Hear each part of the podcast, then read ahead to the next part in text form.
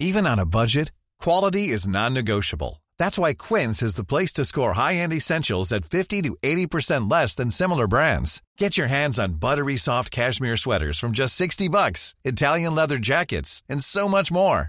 And the best part about Quince, they exclusively partner with factories committed to safe, ethical, and responsible manufacturing. Elevate your style without the elevated price tag with Quince. Go to quince.com slash upgrade for free shipping and 365-day returns.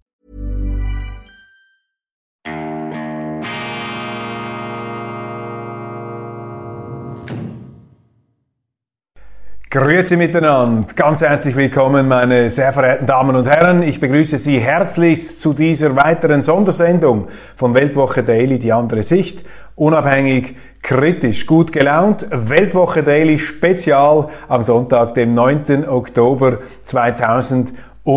22, allerdings auch über diesen Sonntag hinaus von bleibender Aktualität. Wir machen hier ja kein Eintagsfliegen-Programm, sondern wir versuchen im Konkreten, im Flüchtigen immer auch das Allgemeine, das Bleibende festzuhalten und heute ganz besonders.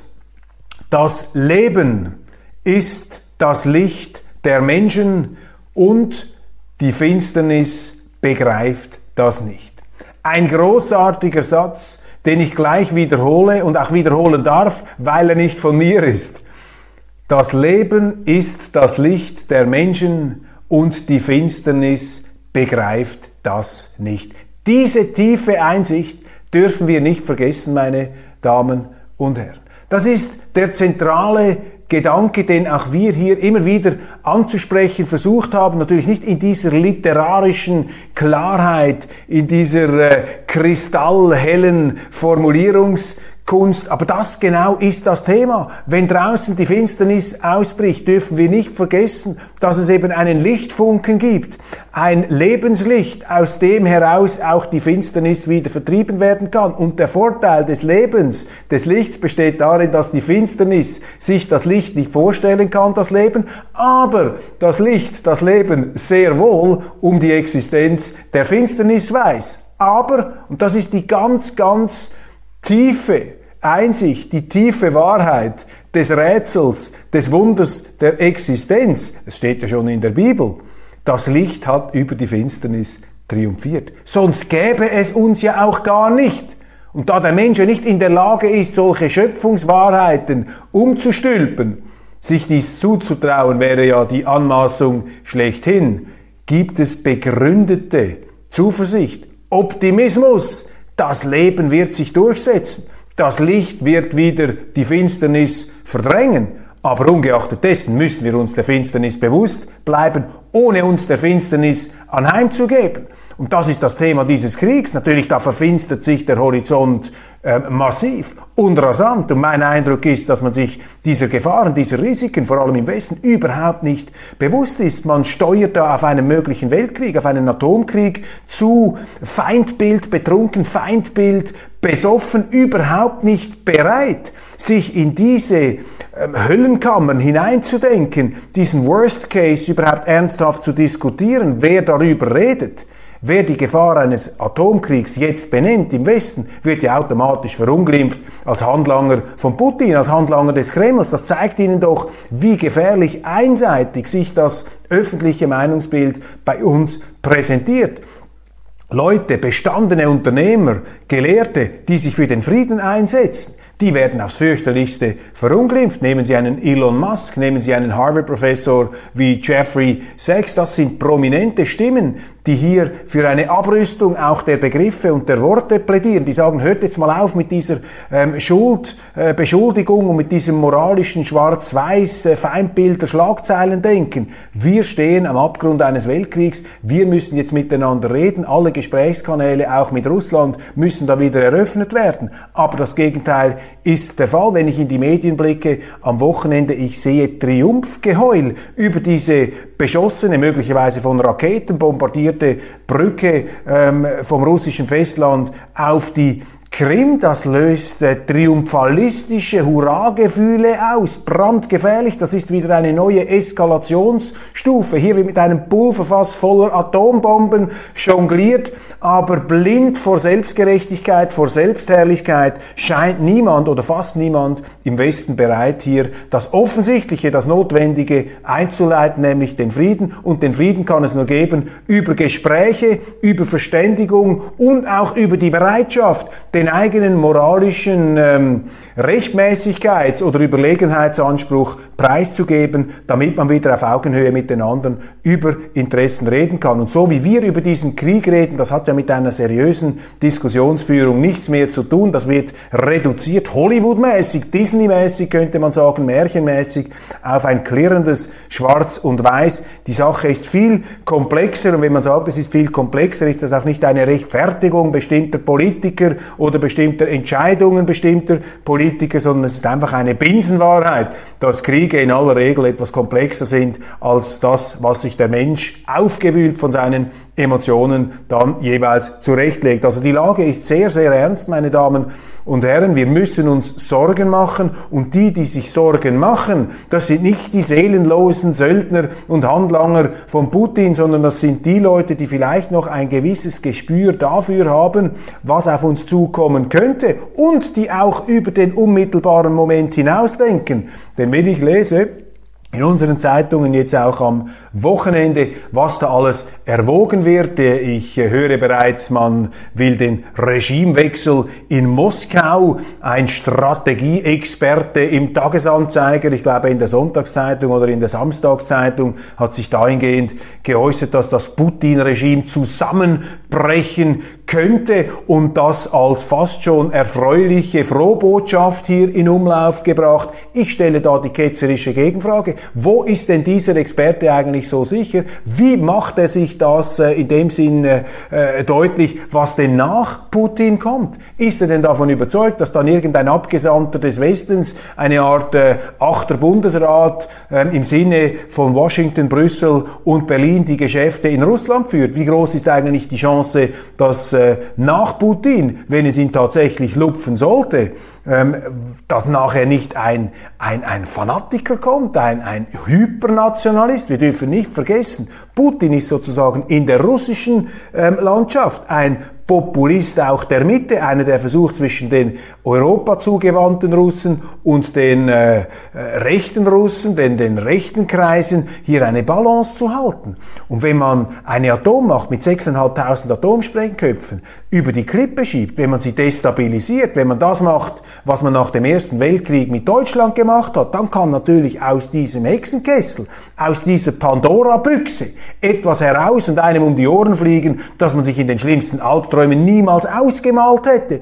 Und diese Risiken sind real, sie sind erstreckend, sie sind gespenstisch real geworden und wir dürfen doch nicht die Sorglosigkeit entwickeln, die Überheblichkeit und auch die Dumpfheit, äh, die, die, die, die, die, dieses falsche äh, Selbstbewusstsein hier an den Tag legen, dass uns ähm, die Risiken unserer Handlungen, auch unserer Handlungen, nicht immer wieder ähm, aufs Drastischste vor Augen führt. Deshalb, ich plädiere, ich habe in meinen letzten Sendungen dafür plädiert, wir müssen jetzt aufhören, über den Krieg zu reden, wir müssen über den Frieden reden, auch nicht da die Putin-Versteher und die Nicht-Versteher gegeneinander aufzuhetzen. Wir müssen jetzt ganz pragmatisch aus diesem Krieg raus, einfrieren der Kampfhandlungen, um dann den Verhandlungsweg irgendwie wieder zu beschreiten. Leider gibt es da sehr, sehr wenige relevante Stimmen. Aber das ist das nicht das Thema, meine Damen und Herren, der heutigen Sendung. Ähm, verzeihen Sie, sondern ich möchte mich heute mit einem ganz anderen ähm, Aspekt auseinandersetzen, der aber nicht minder wichtig ist und auf den natürlich auch diese, äh, diese Kriegs, diese, dieses Kriegsgeschehen, auch diese Eskalationsgefahr unmittelbar zurückwirkt. Ich möchte im Folgenden über die Bundesratswahlen in der Schweiz sprechen. Nach dem Rücktritt vom Finanzminister Uli Maurer, die SVP ist ja jetzt gehalten, hier einen neuen Kandidaten, eine neue Kandidatin nach vorne zu bringen. Und diese Partei, meine Damen und Herren, ist sich der Ernsthaftigkeit nicht bewusst die diese Bundesratswahl hat. Das ist nicht einfach nur eine Courant normal Wahl, wo es darum geht, äh, bei Schönwetter da eine neue Person in den Bundesrat zu pflanzen, die sich da verdient gemacht, äh, verdient gemacht hat um die Partei, die von allen leidlich gelitten wird, die den Frauenquotenansprüchen genügt oder vielleicht auch der kantonalen Vertretung. Das ist doch kompletter das ist komplette dekadente Oberflächlichkeit, wenn man sagt, oh, jetzt muss ein Zürcher kommen oder ein Berner oder ein Walliser oder ein Aargauer. Das ist doch nicht das Thema, meine Damen und Herren. Oder welches Geschlecht ein Kandidat, eine Kandidatin hat. Das ist im Moment von absolut untergeordneter Wichtigkeit. Entscheidend ist, die Schweiz ist im Krieg. Die Schweiz hat in diesem Krieg ihre ewigen Grundsätze preisgegeben. Die Neutralität, sie ist Partei im Wirtschaftskrieg gegen Russland. Hören wir doch einmal auf, schönfärberisch von Sanktionen zu sprechen. Da machen wir das genau gleiche wie Putin, der von einer militärischen Spezialoperation spricht. Sanktionen, das ist auch so ein steriles Wohlfühlwort, unter dem man sich nichts vorstellen kann, das auch nichts auslöst. Darum rede ich von Wirtschaftskrieg. Die Schweiz ist Partei im Wirtschaftskrieg. Und ein Wirtschaftskrieg ist genauso kriegerisch wenn nicht noch kriegerischer als alle anderen kriegerischen Maßnahmen, auch die militärischen. Die militärischen konzentrieren sich in diesem Krieg, das hat auch IKRK, Rotkreuzpräsident Peter Maurer in der Weltwoche gesagt, die militärischen Maßnahmen konzentrieren sich hier vor allem aufs Militärische mit militärischen Opfern. Die sind auch schlimm, aber das lesen Sie nirgends, was der IKRK, der Rotkreuz-Präsident, eine Persönlichkeit von höchster Glaubwürdigkeit gesagt hat, dass dieser Krieg in der Ukraine eine Trendwende darstelle hin zu einer größeren Beachtung, entschuldigen Sie, hin zu einer größeren Beachtung des humanitären Völkerrechts. Das ist ja auch ähm, gesagt worden. Also die militärischen Maßnahmen sind in diesem Kontext vielleicht fast noch etwas harmloser als die wirtschaftskriegerischen, die darauf abzielen, ein ganzes Land auszuhungern, existenziell zu schwächen. Also die Schweiz ist Kriegspartei und deshalb muss in dieser Bundesratswahl wieder über das Grundsätzliche geredet werden. Die Schweiz muss zurück zur Neutralität, zur immerwährenden, bewaffneten, umfassenden Neutralität. Keine militärischen Maßnahmen, kein Wirtschaftskrieg. Wir müssen zurück zur Neutralität. Zweitens, wir müssen die Unabhängigkeit pflegen. Wir dürfen uns nicht einflechten lassen in die Kommando- und Militär- und Bündnisstrukturen der Europäischen Union und des Westens. Da sind wir auf einer gefährlichen, abschüssigen Bahn. Die Bürgerlichen sind da sehr weit äh, bereit, hier Konzessionen zu machen. Die FDP, die Mittepartei, die äh, wollen geradezu Waffen liefern an die Ukraine, um diesen Krieg dann noch mehr eskalieren zu lassen. Die SVP leistet Widerstand, aber dieser Widerstand müsste noch deutlicher artikuliert und auch überzeugender artikuliert werden. Und äh, man muss das jetzt zum Thema machen, auch wie man diese Bürgerlichen wieder überzeugen äh, will zu dem ursprünglichen schweizerischen Erfolgs- und Institutionenmodell zu unseren Staatssäulen zurückzukehren, der immerwährenden bewaffneten, umfassenden Neutralität, die eben nicht nur Waffenlieferungen verbietet an Kriegsparteien, sondern auch Zurückhaltung in öffentlichen Stellungnahmen durch Vertreter des Staates, wenn sie als Vertreter dieses Staates auftreten, vor allem die Regierung, also eher etwas stille sitzen, als alles kommentieren und verurteilen müssen und schließlich natürlich auch keine Teilnahme am Wirtschaftskrieg. Das sind ganz zentrale, ganz zentrale Aspekte. Und anstatt über äh, das Personenkarussell zu sprechen, das Ringelreihen der Kandidatinnen und Kandidaten, muss die SVP hier ganz klar zurück zur Ernsthaftigkeit, muss sie zurück zum Wesentlichen gehen. Das Gleiche gilt für die Unabhängigkeit. Der Bundesrat, Außenminister Ignazio Cassis, schickt in einem hohen Rhythmus seine Chefunterhändlerin Livia Loy nach Brüssel, um dort wie ein Bittsteller aufzutreten, so als ob die Schweiz ein Problem hätte. Der Europäischen Union ist zu sagen, dass wir keine Verträge akzeptieren können, die uns fremdes Recht, fremde Richter und fremde Sanktionen ins Haus bringen. Wir können uns nicht einer fremden Rechtsordnung in einem Rechtsübernahmeautomatismus unterstellen und wir können uns auch nicht dem Gericht der Gegenpartei unterstellen und wir können uns auch nicht den Sanktionen unterstellen, den dieses Gericht der Gegenpartei ausspricht, wenn wir die Rechtssetzungen des Auslands nicht akzeptieren. Das verstößt gegen unsere Verfassung. Das steht dem Bundesrat gar nicht zu, solche Verträge abzuschließen. Und das muss man mit aller Freundlichkeit, aber Verbindlichkeit sagen im Bundesrat. Man muss auch die eigene Bevölkerung überzeugen, dies mit der Glaubwürdigkeit ähm, der Position eines Bundesrates. Und dann muss man das auch im Ausland verkaufen und nicht mit diesen Bitgängen. Aber was passiert, meine Damen und Herren, jetzt gerade heute, wenn Sie mir zuhören, das Parlament macht eine Paralleldiplomatie, Vertreter unserer äh, Parteien, der SP, auch anderer Parteien, pilgern da nach Brüssel, um hier als eine Art fünfte Kolonne ähm, der Europäischen Union ein institutionelles Verbandelungs- und Anbindungsabkommen doch noch irgendwie auszukungeln, um die Schweiz unter diese fremde Rechtsordnung zu bringen. Das ist auch nicht unanständig, an der eigenen Unabhängigkeit festzuhalten. Das ist das Recht eines jeden Volkes, das ist Völkerrecht, Selbstbestimmungsrecht der Völker.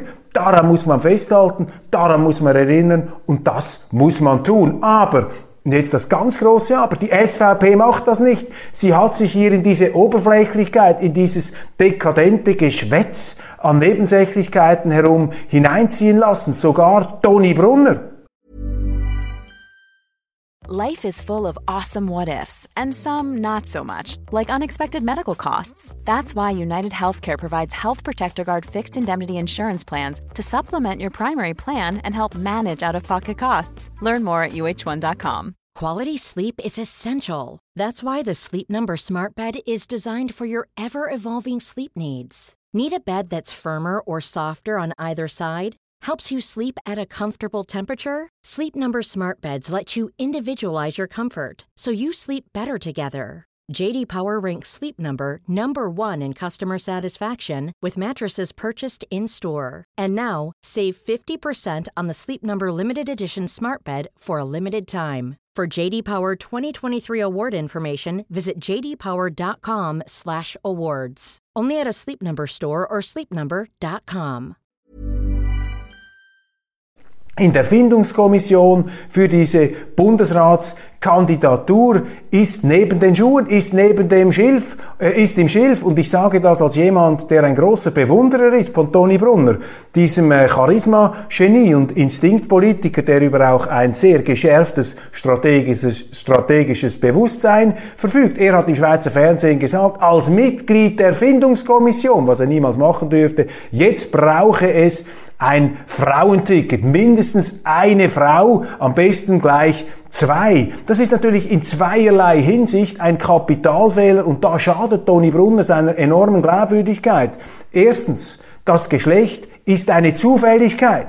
Das ist nicht entscheidend im Moment. Ich bin nicht gegen Geschlechter äh, an und für sich oder gegen Frauen in hohen Ämtern. Wenn die Frau besser ist, dann soll sie kommen. Dann habe ich auch kein Problem, wenn sieben Bundesrätinnen da sind. Aber als Quotenprinzip ist das falsch. Das ist auch nicht das Denken der SVP. Die SVP braucht keine Frauenförderung, weil die Frauen auch nicht gefördert werden müssen, weil sie so gut sind, dass sie sowieso mit einer dominanten Stellung in der Partei präsent sind. Das kann ich beurteilen mit Blick auf all die Frauen in der SVP, die ich kenne, von einer Rita Fuhrer, einmal angefangen, der früheren Regierungsrätin, aber hin auch zu den jüngsten ähm, Vertreterinnen in der Bundeshausfraktion, einer Magdalena Martullo. Natürlich, da gehören auch andere Frauen dazu, eine Monika Rüger, eine Esther Friedli, sicher eher eher auf etwas leiseren Sohlen unterwegs, aber das sind doch starke Frauen, Sandra Solberger, ähm, Nadja Pieren und so weiter. Wenn ich eine vergessen habe, Frauen nehmen das immer sehr persönlich, äh, dann bitte ähm, nehmt das nicht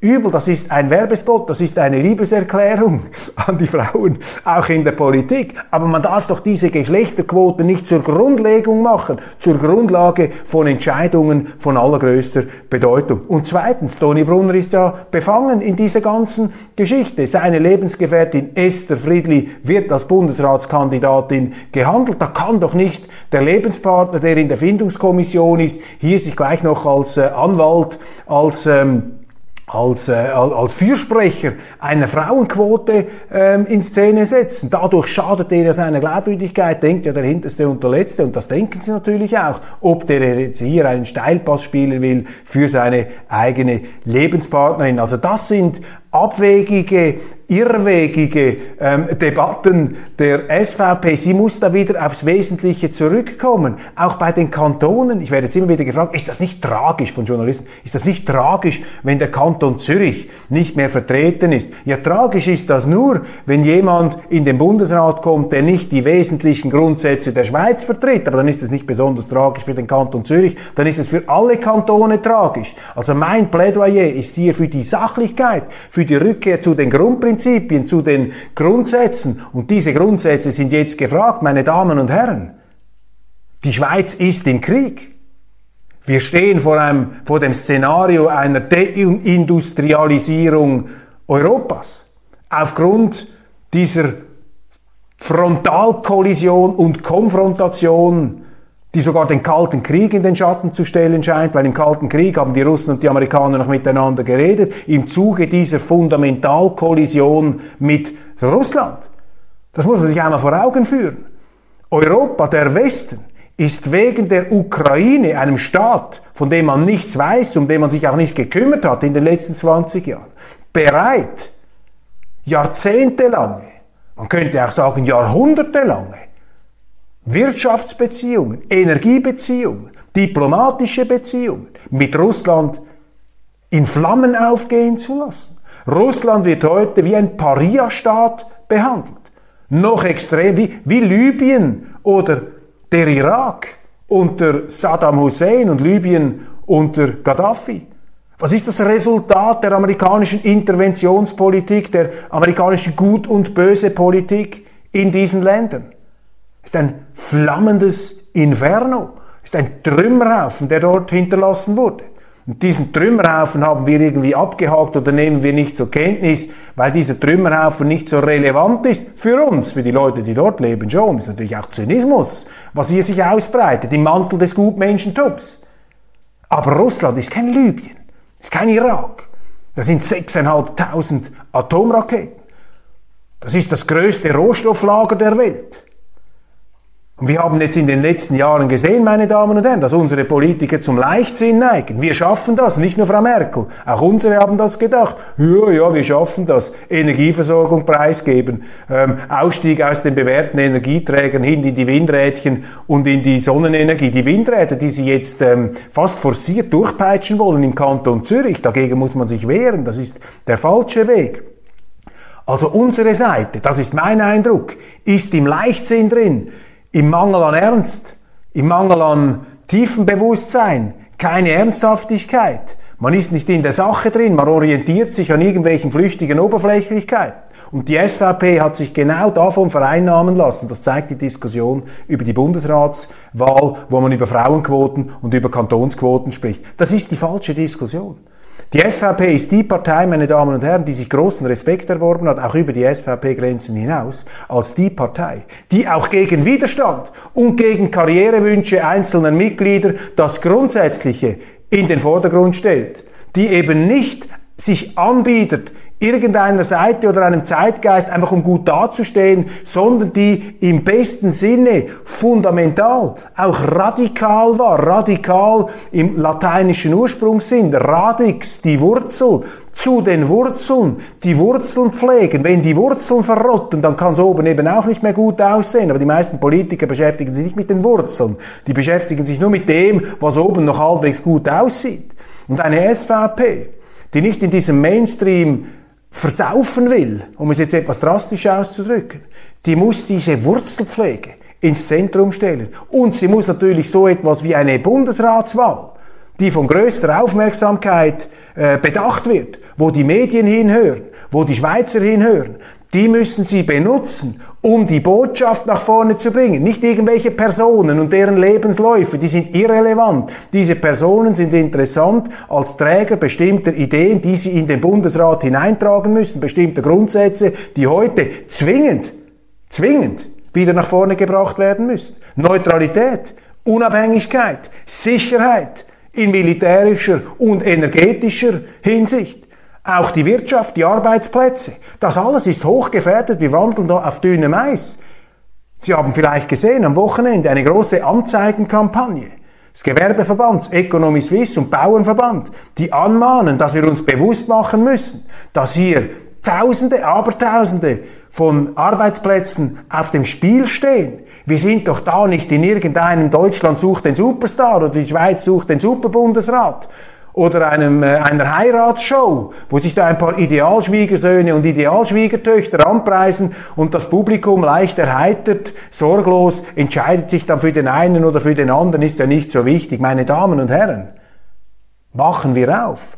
Wachen Sie auf. SVP, bitte aufwachen. Hier geht es ums Eingemachte. Es geht um einen Krieg. Es geht um die Sicherheit und es geht um die Zukunft der Schweiz.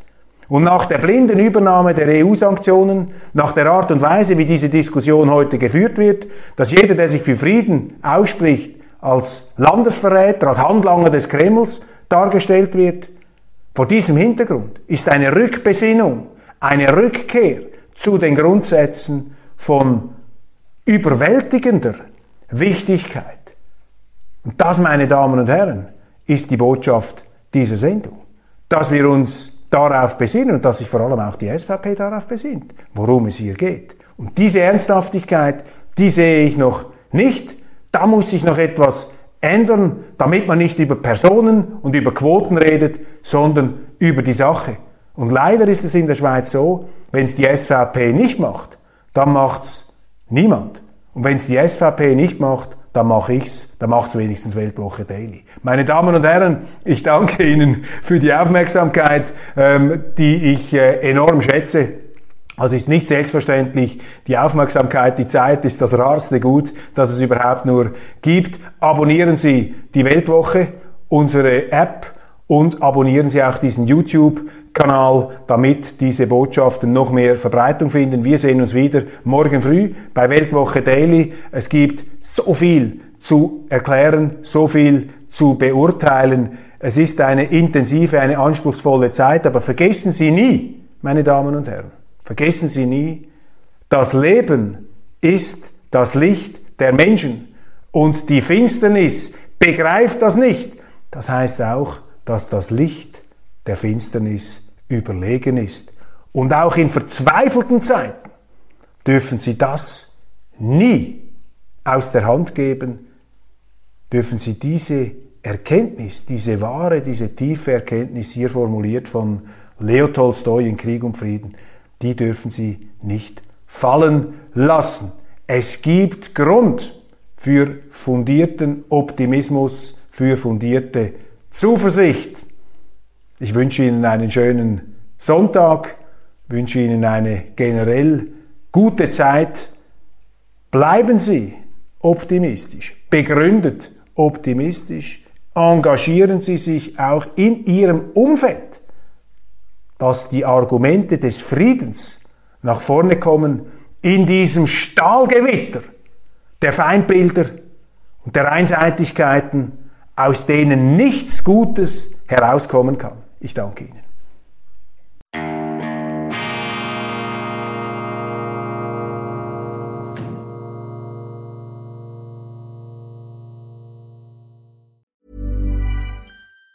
Even on a budget, quality is non-negotiable. That's why Quince is the place to score high-end essentials at 50 to 80% less than similar brands. Get your hands on buttery soft cashmere sweaters from just 60 bucks, Italian leather jackets, and so much more. And the best part about Quince, they exclusively partner with factories committed to safe, ethical, and responsible manufacturing. Elevate your style without the elevated price tag with Quince. Go to quince.com slash upgrade for free shipping and 365-day returns.